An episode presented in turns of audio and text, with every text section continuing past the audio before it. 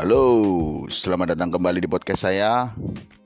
Gacor-gacor ojek online Masih dengan saya sendiri.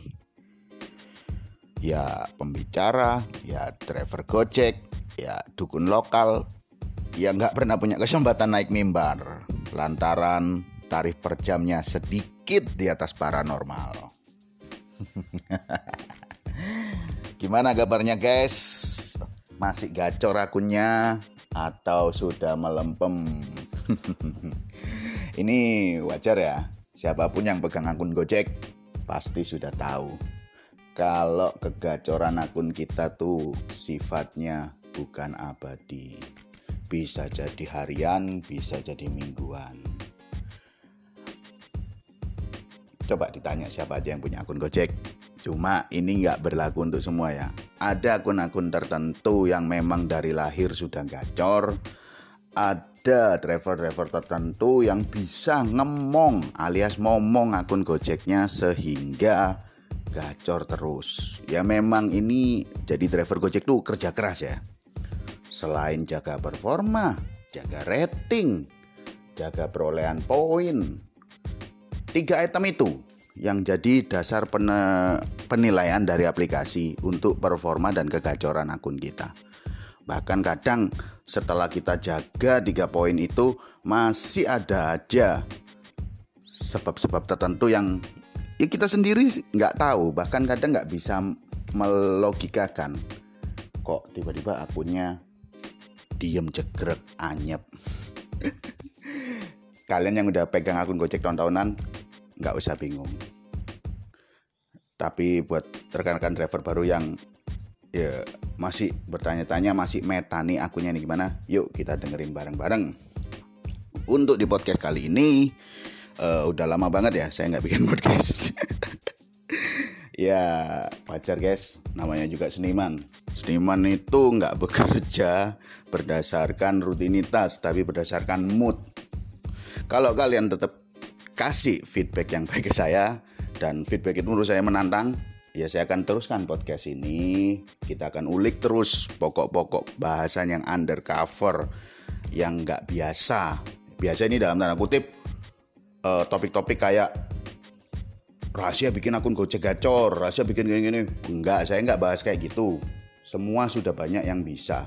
Di YouTube banyak kalau yang pingin ngomongin kayak gitu bahkan lebih baik mereka sharing ke saya karena apa? Menyertakan video. Nah, dan akun mereka memang gacor. Kalau akun saya dibilang gacor ya enggak dibilang anyep ya enggak. Yang penting satu yang penting sampai dengan detik ini saya tetap konsisten sebagai driver Gojek. Berat loh karena banyakkan driver ya. Ketika tahu ada platform lain yang lebih menarik mereka akan loncat. Sementara yang dibutuhkan di sini di Gojek adalah konsistensi. Konsistensi ini ya dalam tanda kutip kalian harus mau kerja keras kalian harus siap berpuasa ketika orderan sepi. Kalian harus tetap belajar melihat perkembangan updatean dari algoritma aplikasi untuk penerimaan dan prioritas driver itu aja sih. Nggak susah. Cuma butuh waktu dan wani perih gitu aja. Di pokok bahasan kali ini uh, saya mau bahas sekaligus merefleksi kembali. Terutama buat rekan-rekan mitra yang masih baru ya yang baru bergabung. Di pokok bahasan ini saya mau angkat cerita soal layak nggak sih kehidupan sebagai driver di masa seperti ini layaknya ini dalam tanda kutip baik dari waktu, tenaga maupun penghasilan. Bisa disebut layak enggak sih? E, pertama untuk sharing kali ini saya enggak jauh-jauh bandingin teman saya. Saya enggak jauh-jauh ngelihat e, hasil dari orang atau public figure di YouTube atau driver gacor di tongkrongan sekitar enggak saya merefleksi kembali dari saya sendiri sebagai pelaku ojek online juga sebagai driver ojek. Sudah cukup layak nggak sih? Yuk kita gaskan ya. Tapi seperti di adat-adat di podcast sebelumnya, sebelum kita gas, kita review kembali pendapatan saya. Wow, ini sudah cukup jauh soalnya saya nggak review pendapatan. Sudah hampir satu bulan ya podcast saya terakhir. Iya, kurang dari satu bulan. Cuma sudah hampir satu bulan tiga minggu lebih. saya bikin podcast terakhir tuh. uh, langsung kita rekap secara general aja ya. Tapi yang ini penghasilan kemarin aja. Penghasilan kemarin saya dapat uang 230 237.400 kurang 2.500 rupiah. Eh iya 2.500 2.500 2.600 rupiah sudah di 240 pendapatan yang sama dengan rekan-rekan yang duduk di posisi platinum. Cuma ya ini saya dapatkan berdasarkan keringat saya sendiri. Maksudnya nggak ada insentif dari Gojek. Karena ya saya kan di akun silver posisi saya saat ini Akun Silver kan plafon pendapatan minimum yang ditampung oleh Gojek adalah yang dibayar adalah 150 ribu. Nah, benernya awalnya kemarin tuh saya mau ngejar yang 150 ribu itu. Cuma kok saya lihat di lapangan saya observasi kok orderan lagi rame ya. Makanya saya terusin aja saya gasin. Eh kebetulan siangnya ini ini nggak tahu. Waktu kemarin siang tuh nggak tahu ya. Hari Selasa siang kemarin tanggal 21 September ya. Itu kemarin nggak tahu ada yang bilang Telkomsel ya yang error. Rekan-rekan di Resto juga bilang iya pak jaringannya lagi buruk Telkomsel. Ada yang bilang Telkomsel error. Oke saya pindah ke paketan saya yang lain di XL XL saya saya isi paketan. Saya pakai XL sama aja juga error. Terus saya kira, uh ini apa area sini yang sinyalnya ke blanket, maksudnya sinyalnya yang lagi di lagi error, area seputaran Bundaran Pakuwon itu yang lagi error. Ternyata enggak juga. Jadi permasalahan bukan pada platform uh, seluler kita, tapi permasalahan kemarin itu lebih tepatnya sih ke server Gojek ya. Karena apa? Satu, saya lihat teman saya uh, ini diminta Vermuk setelah Vermuk nggak bisa masuk masuk lama. Aplikasi muter muter gitu aja. Terus teman saya juga top up saldo karena saldonya posisi minus di top up. Saldonya nggak masuk masuk padahal sudah top up. Tapi di riwayat transaksi ada tapi di nominal itu nggak masuk saldo top upannya. Itu dua. Terus ketiga saya sendiri beserta rekan-rekan yang lainnya dapat aplik dapat aplikasi dapat orderan. Karena kita manual bid ya dapat orderan. Kita klik muter muter mulu. Setelah muter-muter selesai orderan hilang.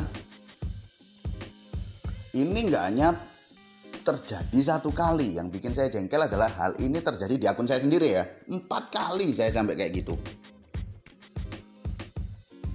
ya gimana mau tembus performa kalau sudah empat kali kayak gitu? Nggak mungkin tembus performa yang 80% ke atas nggak mungkin kalau empat kali. Makanya setelah itu saya teruskan. Di resto di resto di resto. Untungnya untungnya orderan rame ya pada saat itu. Nggak tahu ini kenapa. Di resto di resto. Teman-teman ternyata pada ngeluh juga. Orderannya hilang orderannya hilang. Banyak yang nyaranin di auto bid dulu aja mas di auto bid soalnya posisinya seperti ini. Oke saya masih belum berani auto bid rekan saya di otobit duluan. Di otobit sama aja. Kalau emang lagi error, sekalipun di otobit orderannya hilang juga. Nah, akhirnya duh daripada juga resiko ya saya nggak mau hal ini terjadi kelima kalinya saya pun ikut-ikutan di otobit tapi yang giliran punya saya aman di otobit setelah itu lancar saya takutnya ketika di otobit itu masuknya adalah goncengan karena ya Goret ya, layanan Goret. Layanan Goret nih di aplikasi Gojek tuh nagih, bikin ketagihan, bikin ketagihan dia apa di akun. Hal ini terjadi ketika di podcast sebelumnya ya. Kalau kalian dengar podcast sebelumnya, saya sempat mengutarakan ini nggak tahu entah pihak Gojek ngedengerin uh, request saya atau gimana ini saya nggak paham ya. Cuma di situ saya memang mengutarakan bahwasanya saya kangen goncengan kangen goncengin istri orang. Kangen cerita-cerita di jalan sama customer. Itu saya utarakan di podcast saya sebelumnya. Setelah itu guys setelah saya bikin podcast yang terakhir itu besoknya memang masuk akun goncengan dan saya sempat bicarakan lagi di podcast. Akhirnya Gojek tahu juga saya dikasih goncengan untuk pertama kalinya setelah sekian lama saya nggak dapat goncengan ya saya jalankan. Eh setelah itu terus-terusan goncengan itu uh, orderan gorat itu masuk ke akun saya Sampai pernah suatu hari yang bikin saya jengkel adalah 8 trip ya, 8 trip dalam sehari saya jalan itu go ride semua. Hari berikutnya 3 trip saya jalan cuma go ride semua. Saya nongkrong di PTC percuma dong kalau orderan yang saya angkat go ride. Logikanya adalah seperti itu.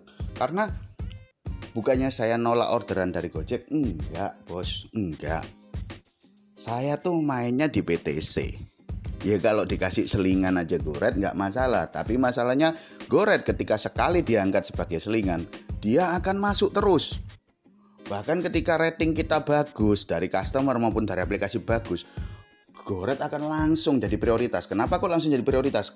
Maksudnya langsung jadi prioritas ini dalam arti bukan saya prioritas driver goret ya enggak. Tapi langsung orderan yang masuk itu didominasi dalam satu hari itu langsung didominasi goret semua.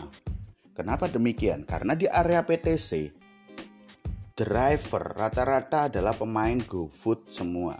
Sekalipun ada e, layanan lain mungkin yang diprioritaskan lain adalah GoSend dan GoFood.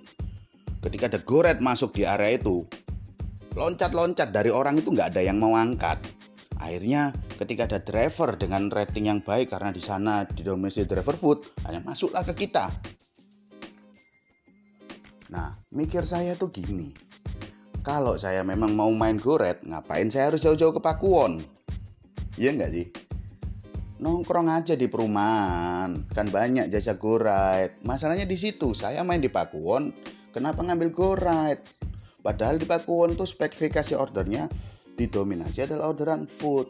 Kalau memang saya mau main goret, harusnya saya nongkrongnya di Bungurase, Nah, di perkantoran, di Basuki Rahmat, ketika jam pulang kantor kayak gitu harusnya.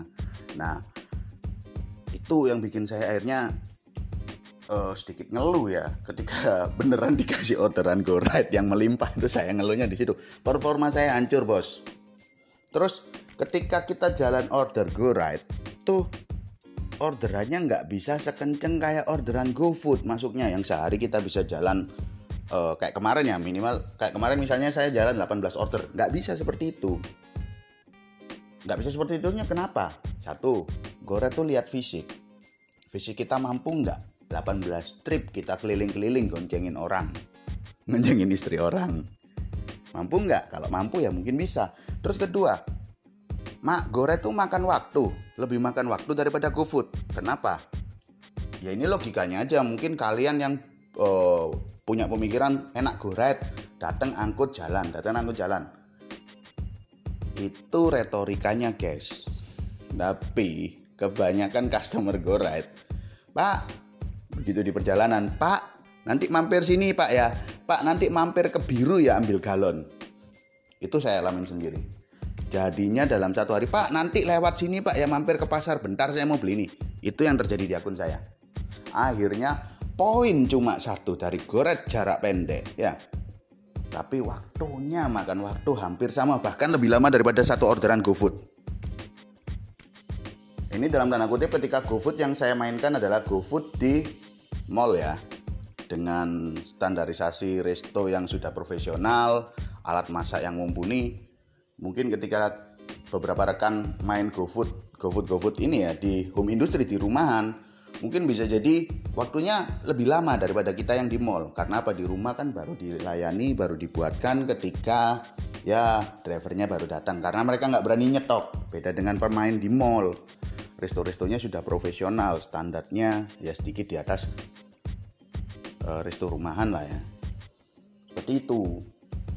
Akhirnya dongkol saya Diketawain teman-teman juga pada saat itu. Kok goret semua bro sekarang? Nggak tahu lah. Ini para susu, para senior-senior akhirnya kasih saran. Awakmu sih ate Goret itu sekali dimasuki dan kamu dapat rating bagus, dia akan terus masuk terus, masuk terus. Bahkan ketika kamu main di area yang populi, populasi drivernya menolak Goret, ya jelas saja Goret langsung masuk ke kamu welcome. Karena masuk ke teman-teman juga bakalan dilewati semua, nggak diangkat. Seperti itu logikanya. Akhirnya yaitu di awal bulan kemarin saya ya naik ke silver untuk pertama kalinya dalam karir saya ngojek dihancurin sendiri oleh perkataan saya sendiri yang kangen goret akhirnya dihancurin sendiri dengan orderan goret akhirnya performa saya turun drastis sehari. Pada saat itu saya pernah jalan cuma performa 15% 30% gimana? 40 orderan masuk goret semua. Yang food cuma 3 yang saya angkut itu ya yang food aja. Ya pendapatan ya jangan ditanya. Nggak ada 100 ribu 50 ribu kadang nggak ada. Ya itulah suka dukanya ya kurang lebih saya jalan kayak gitu kurang lebih empat hari saya ngancurin performa buat buang-buang gorai. Akhirnya ya dengan sendirinya secara otomatis ketika prosentasenya lebih banyak ditolak masuk ke akun kita. Oh ya ini nolaknya nggak asal dilewati 10 detikan ya? Asal lewati 10 detikan. Jadi nolak yang benar-benar dalam tanda kutip kita kayak nggak mau tuh nolak yang tanda silang. Sebelahnya terima ya. Ketika orderan masuk ketika kita manual bid tuh ada terima di sebelah kanan kiri kan tanda silang. Tolaknya tuh jangan nunggu 10 detik hilang nggak. Langsung tanda silang ketika ada orderan goret masuk. Itu terjadi bener. Ini saya juga dapat sharing wacana dari teman-teman ya teman-teman yang berkarir di ojek online lebih dulu dari saya dan sudah ngalami itu sendiri. Learn by experience. Itu seperti itu cara nolaknya. Daripada kita ada orang yang auto bid terus bilang gini versi yang gini e, biarin masuk terima dulu auto bid lalu di cancel nah posisi kita di hadapan server di mata server penilaiannya nge-cancel orderan ini lebih parah daripada kita melewati. Nah melewati pun kalau enggak kita silang kita diemin aja 10 detik terus hilang sendiri. Itu eh, probabilitasnya buat masuk lagi itu lebih besar daripada yang ketika masuk langsung kita silang. Nah jadi seperti itu. Ini terjadi beneran di akun saya. Ketika ada goret masuk langsung saya silang. Ada goret masuk saya silang. Nggak peduli itu taripan 50 taripan 40 taripan 30 saya nggak tergiur uang lagi. Karena saya tahu saya nggak siap. Bukan orderan goret ini jelek ya. Cuma personalisasi saya sendiri ketika saya di masa seperti ini harus jalanin order go right uh, saya nggak lihat tarifnya baik itu 50 ke atas atau 40 atau 30 saya nggak lihat tarifnya uh, saya sendiri nggak siap untuk jalan ketika memang benar-benar dikasih gojek saya harus jalan akun goret saya nggak siap makanya itu saya tolakin semua empat hari saya ngelakuin seperti itu performa saya hancur pendapatan nggak bawa pulang uang Terus gimana bang ngasih belanja anak istri? Gak usah bingung, kita pinjaman online.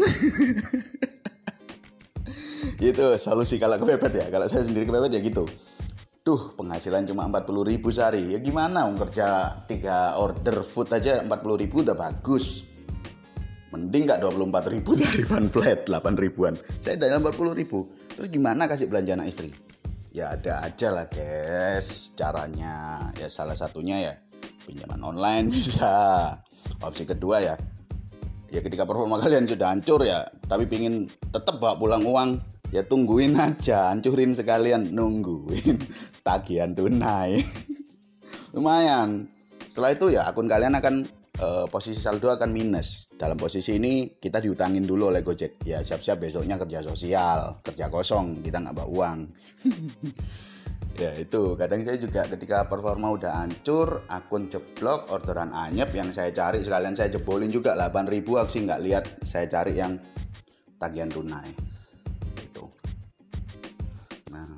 akhirnya di tanggal sekian tanggal 22 September ini ya posisi skor saya untuk bisa dibilang bulan depan masih tetap naik naik ke gold atau tetap di silver aja tetap di silver aja loh ini masih ngambang karena poin yang saya peroleh per hari ini baru cuma 25 ribuan.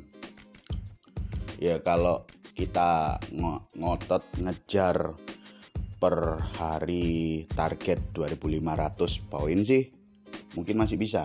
Tapi saya nggak berani jamin akun saya bisa dapat itu setiap hari. Seperti kemarin saya nggak berani jamin karena apa? Ya itu banyak situasi di lapangan yang nggak bisa kita monitor nggak bisa kita prediksi.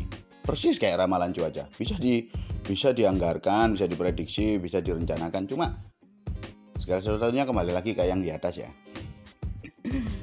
Terus jeblok lagi di performa. Sampai dengan detik ini performa saya baru 79%. Sementara rating oh cangkep, bintang 5 semua. Rating 5 saya aman.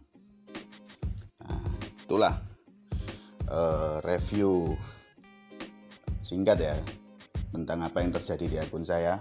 Sengaja memang saya nggak bikin podcast-podcast kemarin juga ya semua itu mau saya bicarain jadi satu mau saya kumpulin mau saya rekap sehingga ya bisa jadi storytelling yang gini. Jadi ada prosesnya dari akun saya yang jebol performa untuk lari dari dominasi order go right terus saya berjuang nyari uh, nyari posisi di orderan GoFood lagi sampai dengan sekarang saya bisa jalan. Hari kemarin tuh 18 order GoFood kemarinnya lagi kemarin lusa ya? Saya jalan 13 order GoFood. Ya saya usahakan lah. Karena saya di silver ya saya usahakan minimal minimal ini saya usahakan adalah 12 order setiap hari.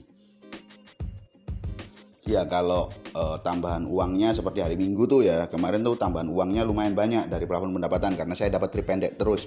Ya saya berhenti dulu. Jam jam 3 sore saya berhenti. Saya tutup aplikasi. Ya mungkin itu hari untuk keluarga ya saya pulang. Tapi kalau kayak kemarin hari Senin dan hari Selasa kemarin ketika tambahan uangnya cuma tipis cuma ya di angka 20 ribu, 18 ribu, 14 ribu ya mending saya terus. Saya bisa dapat lebih. Itu prinsip saya. Oke. Yuk lur itu tadi review saya. Sekarang kita gaskan ke pokok bahasan. Layak nggak sih jadi driver online saat ini? Kalau dari versi saya sendiri uh, saya terlalu frontal mungkin ya kalau bilang nggak layak. Menurut saya masih layak jadi driver online saat ini tuh dalam arti pendapatan, waktu dan tenaga, terus sama apa yang kita raih secara nominal tuh layak, layak sekali kalau menurut saya. Cuma ini jangan dipakai general ya pendapat saya, karena terutama di akun Gojek, terutama untuk driver-driver Gojek. Karena personalisasi akun tuh beda-beda. Beda-bedanya dalam arti apa? Saya lihat teman saya bisa dapat sampai dengan sehari itu 20 21 orderan padahal dia di akun silver. Teman saya yang satunya lagi ada yang sampai rutin tiap hari dijatah dia 20 terus padahal cuma gold. Di di akun gold. Terus teman saya yang di posisi platinum ngedapetin 17 order itu aja kadang susah kadang nggak tembus dia. Seharusnya ketika uh, tembus. Tembusnya dalam arti apa ya? Rekan-rekan yang platinum nih tembus 17 order. Ya mungkin dia baru bisa dapat pendapatan yang layak yaitu 240 ribu. Plafon pendapatan minimum yang dijamin Gojek. Dalam tanda kutip ketika ada kurangnya Gojek akan nambahin berupa insentif. Nah makanya eh, kalau kalian ingin kerja layak push akun kalian ke posisi akun platinum supaya menjadi akun prioritas. Tapi akun platinum nih dalam tanda kutip perlu dipelajari dulu. Akun platinum nih nggak ada akun nano-nano. Nah akun nano-nano dalam arti ya jalan goret, ya jalan gosen, ya jalan gofood nggak, ya jalan goset nggak ada. Akun yang akun-akun prioritas yang dituduk di posisi platinum tuh rata-rata akunnya udah fokus. Fokus ke layanan apa yang dia minati, misal gosen, misal GoFood. Jadi dia nggak banyak buang waktu buat sortir order, nggak banyak uh, buang performa buat cancel atau ngelewatin order. Jadi tetap dia dapat pendapatan insentif dari plafon pendapatan minimum. Nah buat kita kita yang masih di basic silver ya kalau mau kerjanya kerja rutin terus pendapatan minimalnya rutin dijamin oleh Gojek ya segera push akun kita ke posisi platinum di situ kalian bisa dapat 240.000 sehari dengan catatan menjalankan ya kurang lebih 17 order ya. GoFood loh ya, GoFood atau Gosen ya yang poinnya satu setengah. Terus dengan performa minimal 80%, udah dijamin sama Gojek tutup mata aja kalian. Nggak tahu nanti setelah jalan 17 order tuh pendapatan kalian cuma 180 atau 190 sisanya ditambahin sama Gojek bahkan 160 nggak masalah sisanya ditambahin sama Gojek Nah itu enaknya. Tapi sementara kalau kalian yang ada di basic, ya dengan pendapatan minimum yang dijamin cuma 70 atau 80 ribu ya, ya kalian harus cari tambahannya. Maksudnya apa? Ya nggak usah lihat, nggak usah lihat, nggak usah lihat plafonnya, cari sendiri. Sambil ngepush akun kita secara poin supaya bulan depannya bisa berjengger di posisi platinum. Itu kalau saran saya. Tapi kadang susah kalau dari basic langsung meloncat ke platinum susah. Kecuali posisi akun kalian akun baru. Nah ini terjadi di driver driver baru angkatan kemarin. Rekan saya juga. Dari basic langsung naik ke platinum. Ada karena posisi akunnya akun baru. Historinya masih bersih. Nah sementara kita yang sudah melanglang buana ya biasanya tuh bertahap. Dari basic ke silver dulu atau ke basic eh ke basic lagi sorry. Dari basic ke silver atau basic ke gold baru setelah itu dari gold atau silver dia naik ke platinum. Karena apa? E, ketika kita sudah masuk performa di atas PV di basic eh ketika masuk kita sudah masuk ke skema di atas basic ya tuh memang kerasa kok. Ini saya alami juga di akun saya. Memang kerasa. Orderan tuh porsinya itu berbeda dengan rekan-rekan yang basic Nah, jadi kita sedikit dikasih keistimewaan dari segi kuantitas order yang masuk ke akun kita. Nah, penghasilan ya tergantung. Kalau saya main GoFood ya tergantung ongkos kirim. Seperti itu. Terus yang istimewa lagi dari GoFood ketika kita main di spot rame adalah yang kita harapin bersama-sama pemain di BDC yaitu tarif lonjakan gila-gilaan. Itu yang bisa sedikit ngedongkrak pendapatan kita. Akhirnya ketika pendapatan dari tarif lonjakan sudah mumpuni ya alhasil tambahan plafon bagi kita kita yang base di plat silver ataupun gold itu jadi nggak kerasa.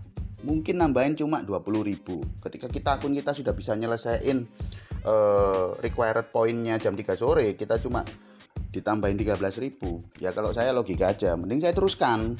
Saya bisa dapatkan lebih. Dan jam kerja saya bisa rutin baik itu on beat maupun off beatnya. Tapi kalau saya berhenti ya rugi saya. Rugi di mana? Ya rugi di waktu. Lah terus sore sampai malam saya ngapain? Ya kalau ada kerjaan lain monggo. Tapi kalau saya daripada saya duduk-duduk daripada saya main game main Mobile Legend ya mending saya teruskan toh kerja saya saya bikin fun sama seperti saya main nongkrong. Banyak teman-teman juga. Itu. Nah, cuma ya perlu dilihat lagi dibilang layak tuh kita mesti paham juga. Pahamnya dalam arti apa? Minimal kita ada pengalaman dulu di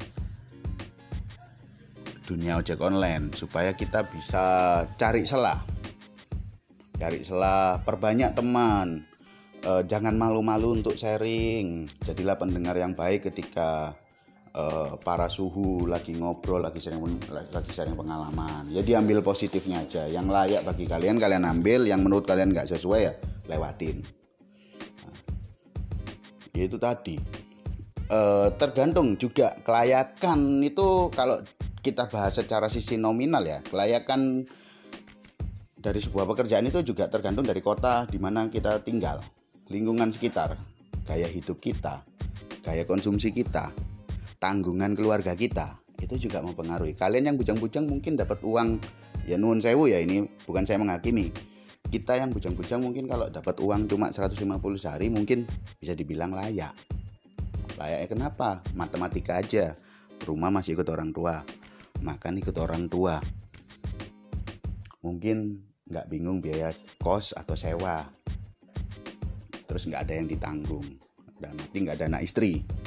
Jadi 150 ya masih bisa lah dipakai nabung. Tapi kalau untuk saya di mana saya harus nyicil rumah ada dua anak dan satu istri terus saya hidup sendiri nggak sama orang tua ya saya harus cari kalkulasi bahwasanya minimal saya harus dapat 200 ke atas. Minimal seharusnya.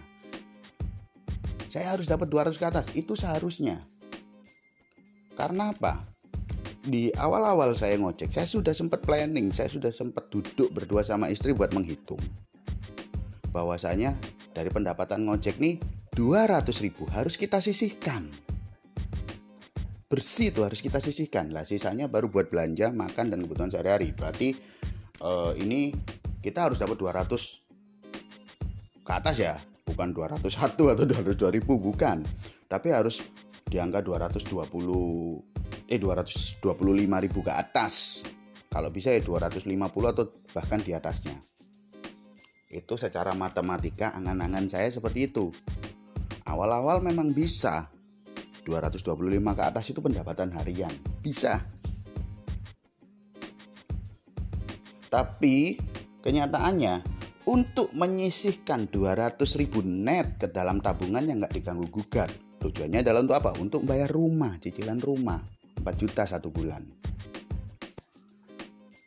Itu susah karena uang 200 ribu yang niatnya kita sisihkan tuh nominalnya itu ada di mana-mana.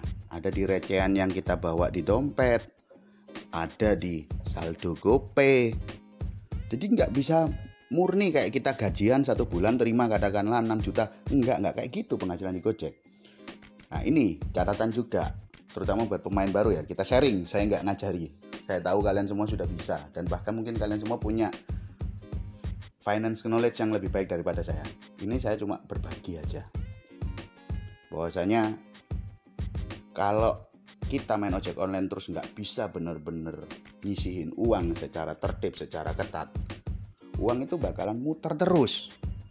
Nggak ada wujud utuhnya. Dan ini saya alami sendiri Ketika saya sudah dapat rutin pendapatan 225 ribu, 250 ribu selama satu bulan itu aja dia adalah 225 sampai 250 pendapatan saya selama satu bulan. Ketika akhir bulan saya lihat isi saldo dalam rekening tabungan saya 500 ribu nggak ada guys. Ayo kan, ke mana larinya itu uang Gerzan? ya itu tadi. Karena saya nggak pinter-pinter, saya nggak ketat buat uh, nyimpen uang buat nabung saya nggak nggak bisa akhirnya uang itu muter terus karena main gojek tuh kita lihat dunia kekinian ya kita lihat makanan-makanan yang lagi in sekarang. Saya bilang ke istri kemarin lu ada customer beli kayak gini enak kayak gini gini. Akhirnya karena kita yang tiap hari ngelayanin order buat beliin makanan kayak gitu akhirnya ada rasa kepingin. Dan saya pun belikan buat bukan buat saya makan sendiri tapi buat anak istri juga. Saya belikan lah buat keluarga. Akhirnya larinya ke jajan. Lihat barang gini lihat HP baru gini gini gini. Baterainya ini 6000 yang gini gini gini. Akhirnya saya belilah akhirnya ya itu tadi.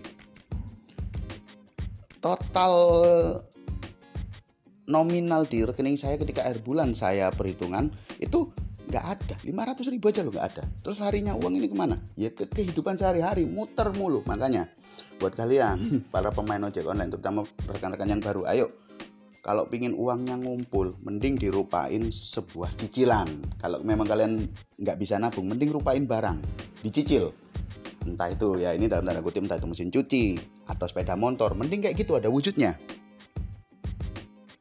Daripada simpen simpen simpen tapi nggak tertib akhirnya hilang dengan sendirinya. Lari ke slot judi bola.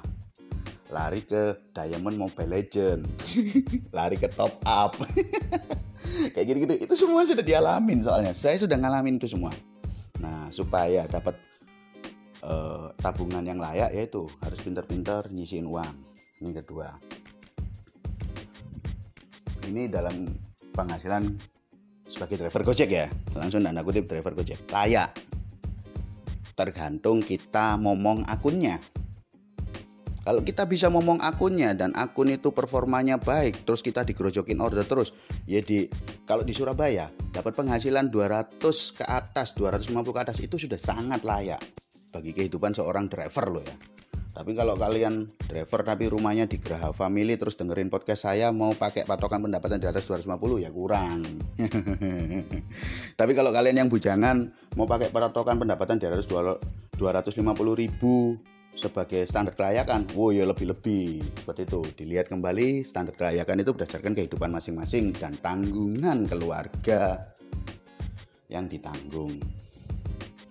Jadi oleh karena itu, kenapa kok setiap kali ada lowongan pembukaan pendaftaran mitra driver, baik itu platform baru, apalagi Gojek yang buka, selalu membludak pendaftarnya karena apa? Ya cerita dari sana sini, cerita dari podcast saya ini kalau pendapatan driver itu layak.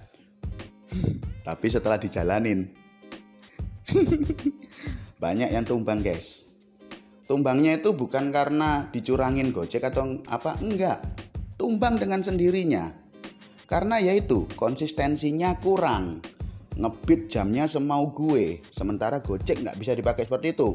Kalau kita lagi mood, pingin narik narik. Nggak mood nggak narik. Gojek nggak bisa seperti itu. Beda dengan platform sebelah contohnya Grab. Kalian nggak narik satu minggu nggak ada masalah. Di Gojek pun nggak narik satu minggu apa ada masalah? Nggak ada.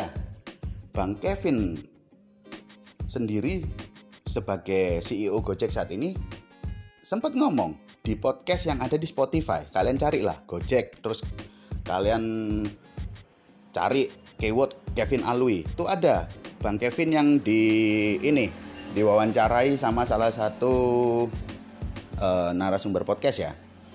Eh, Bang Kevin diundang sebagai narasumber oleh yang punya podcast, maksudnya seperti itu. Nah di situ tapi bukan lebih ke kehidupan driver. Sebenarnya podcast itu bahas tentang Gojek, strategi bisnis dan uh, bisnis startupnya dia. Tapi di situ sempat di akhir di akhir wacana tuh si uh, pembicaranya itu si hostnya itu nanya ke Kevin sempat nyentil soal uh, ini terus soal mitra driver. Pada intinya itu saya lupa tapi dia itu sempat ngomong gini e, gimana kalau di Gojek tuh pekerjaan sebagai driver tuh bisa dipakai freelance atau harus mengikat? Mungkin titipan pertanyaan juga ya dari rekan-rekan driver juga ya. Jadi nah di situ bang Kevin sempat ngomong bahwasanya kamu punya akun Gojek mbok pakai narik satu kali sehari nggak masalah. Satu minggu ngerjakan satu orderan nggak masalah satu bulan kamu ngerjakan nggak ngerjakan orderan sama sekali nggak masalah nggak ada PR nggak ada nganu nggak ada uh, suspend nggak ada. Mau satu tahun cuma bekerja berapa order tok nggak masalah. Dan ini saya alami sendiri memang nggak ada masalah. Nggak ada apa-apa dengan akun kita. Kecuali yang sudah nonaktif terlalu lama terus notifikasi nggak pernah dibuka nggak ada balasan nggak ada konfirmasi email nggak aktif nomor telepon nggak aktif mungkin itu yang akan dibekukan sementara. Tapi selebihnya lainnya kita bekerja secara cuma mau satu tahun ngepik berapa orderan aja nggak masalah nggak ada masalah di Gojek. Cuma masalahnya adalah layakkah di pekerja, eh, gaya kerja seperti itu dijadikan standar untuk pendapatan yang layak untuk penghidupan.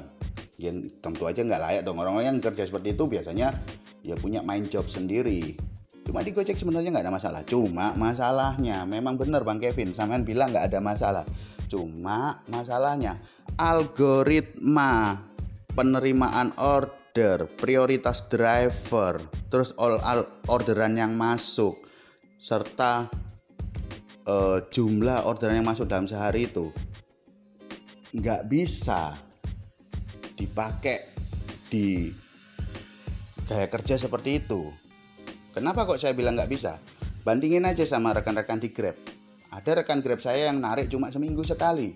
Tapi sekalinya dia narik, dia langsung ke PTC, cari area keramaian ya langsung dapat order 10 orderan ke atas dalam satu hari memungkinkan. Tapi kalian yang punya akun Gojek jangan sekali-sekali niru gaya kerja seperti itu. Kenapa? Kalian gayanya mau narik cuma weekend aja karena Senin sampai Jumatnya mau kerja gitu maksudnya mau narik weekend aja. Ya silahkan dapat orderan? Tentu saja dapat. Selama kalian di keramaian dan ada orderan daerah yang ramai order kalian pasti dapat. Tapi ya sekalinya dapat jedahnya lama dapat lagi nanti sorenya. Sehari mungkin cuma dapat dua tiga order. Nggak percaya? Coba jalanin seperti itu. Saya pernah soalnya. Nah beneran nggak apa-apa. Kalian kerja sebagai sambilan di Gojek nggak apa-apa. Dapat order tetap dapat order. Saya nggak bilang nggak dapat order tetap dapat order. Tapi order yang kalian dapatkan untuk bisa dijadikan standar penghidupan dan standar penghasilan tuh nggak layaknya tuh di situ kalian mungkin dapat order satu sebagai hiburan awal kalian nyalakan bagasi wood dapat order tapi setelah itu kalian akan dijedah berjam-jam nunggu giliran sama driver prioritas, driver pemain, jago kandang dan sebagainya. Akun kalian di nominasi paling buncit lah. Dapat lagi mungkin nanti setelah berjam-jam jeda sorenya baru dapat. Sehari dapat satu, sehari dapat dua. Mungkin kayak gitu. Kenapa saya berani menyimpulkan seperti itu? Karena saya pernah ngalamin, saya pernah jalanin gaya kerja seperti itu. Ya cuma buat ngisi tongkrongan aja say hi sama teman-teman kembali ke tongkrongan gitu aja. Tapi pada saat itu memang saya ada kerjaan lain.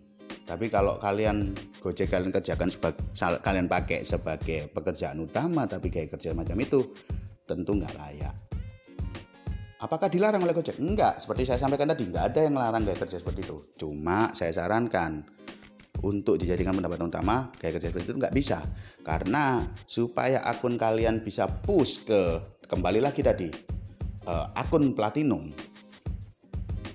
dan mendapatkan limpahan order yang masif dari server tiap harinya yang dibutuhkan nggak ada lain nggak ada bukan. Kerja keras konsistensi dan waktu. Harus berani perih di lapangan. Kalau kalian panas dikit pulang. Terus uh, gelap takut. Ngirim jauh cancel. Ya namanya nggak berani peri cok ya udah nominal yang kalian dapatkan segitu aja. Akun kalian di hadapan server. Ya gitu-gitu aja. Ya dapat order dapat tapi nggak bisa serame kayak akun-akun platinum yang dijamin pendapatannya oleh Gojek. 240 ribu satu hari.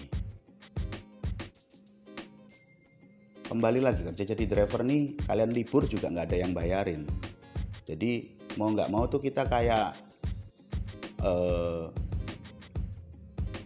hamster di roda itu loh hamster di kandang yang ada rodanya tuh yang dipaksa terus jalan rodanya terus jalan terus. Ya kita itu ibaratnya macam itu kalau di metafora kan itu kan gitu tuh. Ya kalau kita nggak jalanin itu roda ya roda itu nggak berputar. Nggak ada motor yang nggak ada uh, sistem topang yang bikin semuanya itu kerja otomatis nggak ada. Ya kalau kita nggak kerja nggak ada yang bayarin. Kalau kita libur ya siapa mau bayarin? Lu mau kerja lu dapat duit. Kayak gitu. Jadi bener-bener driver-driver yang sukses yang ada di YouTube YouTube itu ya bener-bener kerja keras memang. Lihat nih jam segini aja saya masih gacor ya ngisi podcast. Mereka jam segini sudah dapat 10 order berangkatnya habis subuh guys driver-driver yang sukses itu. Nah ini catatan juga. Kalau memang mau jadikan driver sebagai penghasilan utama jangan berangkat siang-siang. Ini secret note dari saya. Karena apa supaya di hadapan server kalian nggak dibaca sebagai driver yang freelance. Ya nggak harus berangkat habis subuh juga enggak yang penting kerja dari pagi. Supaya kalian dapat posisi dulu di hadapan server sebagai driver full time. Terus perbanyak jam terbang on beat selama perharinya yang dulunya mungkin masih 4 jam aja on beatnya tambahin jadi 8 jam. Yang dulunya 8 jam tambahin lagi jadi 10 jam. Yang 10 jam tambahin lagi jadi 12 jam. Ketika kalian capek ya ini kalau di ada di tongkrongan saya kalian mau istirahat makan siang mandi sholat dan sebagainya jangan sampai matiin power aplikasi. Lebih baik tetap kondisi on tapi kita mode pesawat kita airplane mode ini nggak tahu mitos atau fakta ya. Tapi kenyataan di lapangan rekan-rekan saya termasuk saya juga jalanin kayak gitu ketika mau milih waktu untuk makan siang mau untuk sholat mau untuk pulang sebentar. Saya lebih memilih untuk nge-airplane mode. Jadi makanya jangan jangan heran kalau lihat driver tuh HP-nya rata-rata dua atau tiga. Dia ngantongin dua atau tiga HP ya karena HP untuk kerja sendiri, nomor pribadi sendiri. Ketika itu tadi, ketika se HP yang untuk kerja kita kita airplane mode mode pesawat, kita tetap bisa dihubungi, tetap bisa dicari sama keluarga. Komunikasi dengan teman masih tetap jalan. Tapi aplikasi kita freeze untuk sementara karena kita airplane mode. Nah, yoi guys, itu tadi ya sharing-sharing saya soal layak atau enggak sih kerja sebagai driver di kehidupan seperti ini? Layak, saya jawab spontan, asal kalian mau kerja keras. Nggak ada kelayakan yang bisa didapat dengan ongkang-ongkang, nggak ada di ranah kerja driver. Semuanya kegacoran akun yang diraih itu uh, didasarkan semua berdasarkan kerja keras. Kalipun kalian pakai aplikasi tuyul, kalian pakai mod nggak peduli itu. Tapi ketika kalian nggak mau menjalankan order orderan jauh sedikit kalian ngeluh kalian cancel. Nggak ada ceritanya sekalipun kalian pakai mod itu aplikasi kalian gacor otomatis enggak jangan salah kaprah. Tak oh driver baru terus tiba-tiba daftar member pakai tuyul kayak gitu. Contohnya ini bahasa lapangannya ya pakai tuyul. Terus uh, ekspektasinya aplikasinya auto gacor. Nggak bisa. Banyak faktor di lapangan yang mesti kalian nilai secara teknis kalian jalankan secara runtut teknikalnya.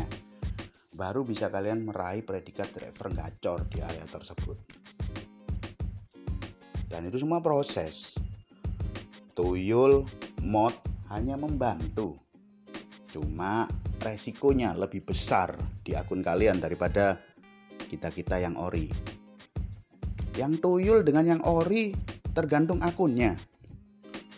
Akun yang ori gacor melebihi akun tuyul pun banyak. Yang tuyul ya biasa aja cuma ngalai. Enaknya tuyul tuh apa? Ngalai. Orangnya di luar, spot titik GPS-nya bisa jalan-jalan di dalam mall. Seperti itu aja. Tapi prioritas, probabilitas mendapatkan order ya tergantung akunnya akunnya masing-masing dikembalikan lebih bagus mana performanya, lebih bagus mana ratingnya untuk diberikan order oleh server. Seperti itu.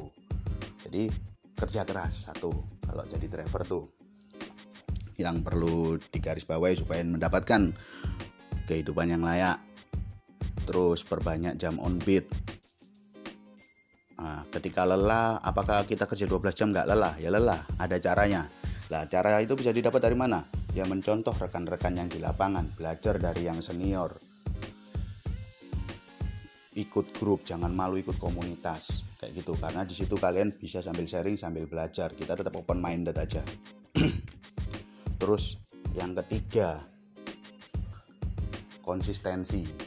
Jangan sebulan driver gacor, bulan depannya berhenti. Nggak ada driver gacor kerja model kayak gitu itu aja. Karena waktu itu suatu yang mutlak di kerjaan ojek online. Yang dibeli itu bukan pemikiran kita. Tenaga sama waktu aja udah. Jadi jaga kesehatannya. Supaya tetap bisa on beat terus. Yuk buat dulur-dulurku yang keep on beat sampai dengan detik ini tetap semangat. Salut saya bersama kalian. Di akhir kata buat yang udah ngedengerin sampai detik ini saya gacor Terima kasih udah mau saya gacorin. Yuk, wassalamualaikum warahmatullahi wabarakatuh.